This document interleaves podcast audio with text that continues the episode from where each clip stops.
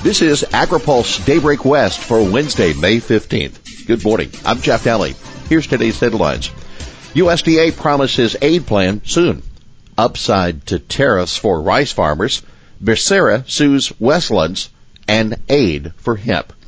USDA speeds trade aid. Farmer frustration grows. Officials at the USDA are in an all-out sprint to put together another emergency trade assistance package for farmers and ranchers now that talks with China have hit a new low. USDA Undersecretary Ted McKinney is telling reporters it will be uh, only a matter of days before a package worth about $15 billion is ready.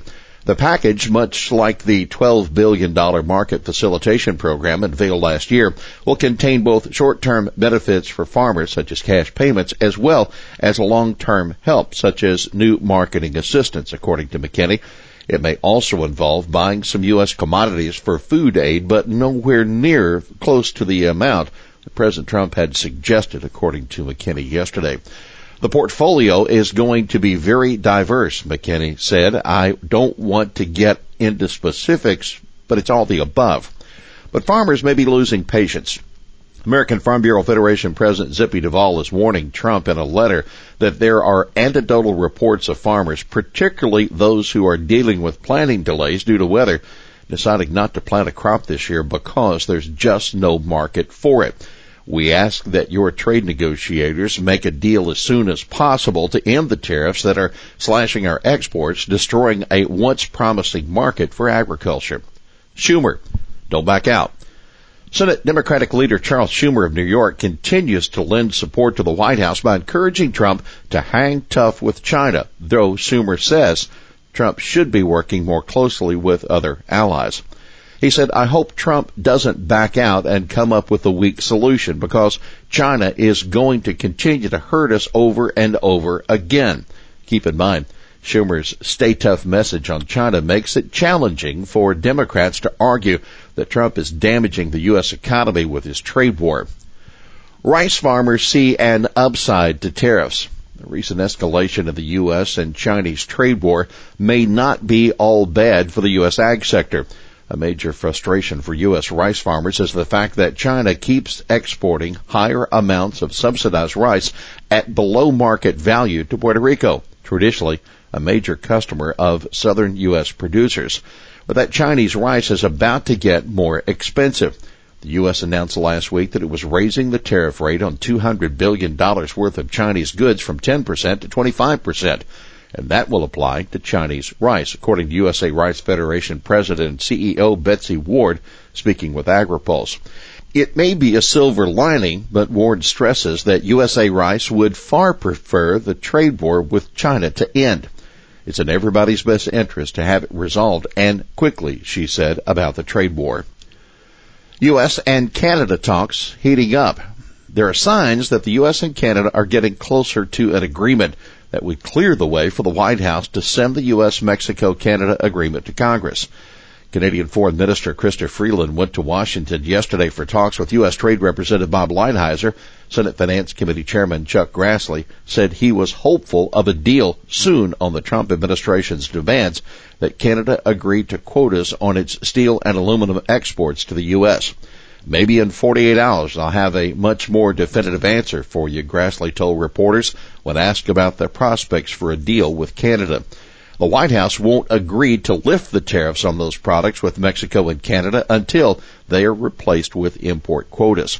Lawmakers say USMCA has no chance of passing Congress while the tariffs are still in place. Vice President Mike Pence and Canadian Prime Minister Justin Trudeau also discussed the USMCA by phone yesterday according to the White House. Negotiators moving toward disaster deal. Senate negotiators are nearing a deal on disaster aid, but it may not get a vote until next week, just ahead of the week-long Memorial Day recess. Schumer attributed the breakthrough to pressure from GOP senators in states that have been hit by hurricanes and flooding. Republicans are now negotiating higher spending levels for Puerto Rico, a key demand for Democrats.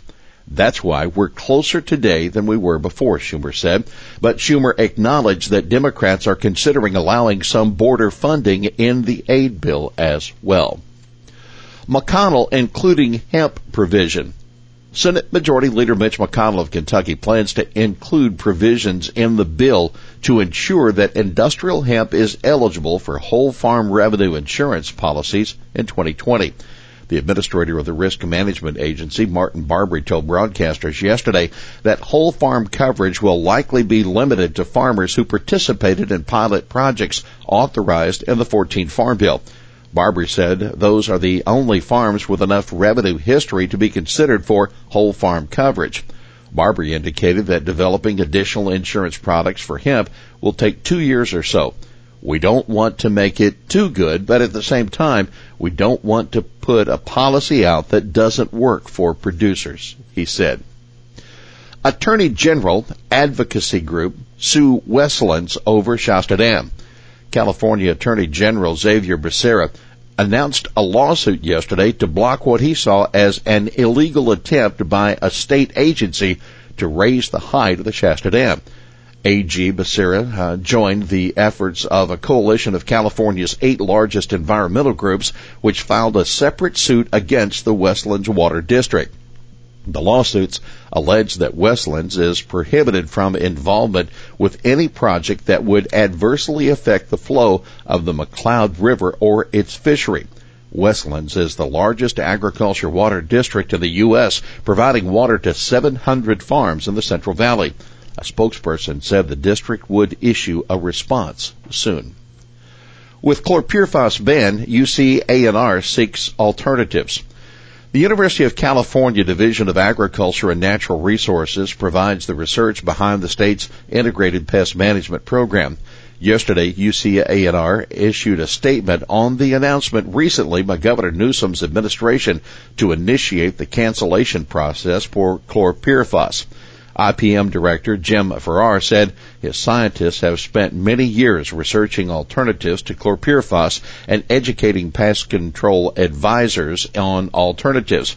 He cited a 50% decrease in chlorpyrifos use on almonds in 2016 as a result.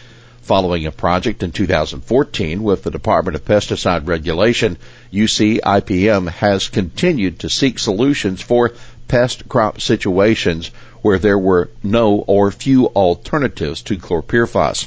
The May revise of the governor's budget proposal did outline $5.7 million for researching alternatives to the pesticide, but it stopped short of determining how that would be spent. Why the Ag Council backs Newsom's water tax bill. In a recent opinion piece for Cal Matters, the president of the Agriculture Council of California, Emily Rooney, explained why ag should support the Safe and Affordable Drinking Water Fund.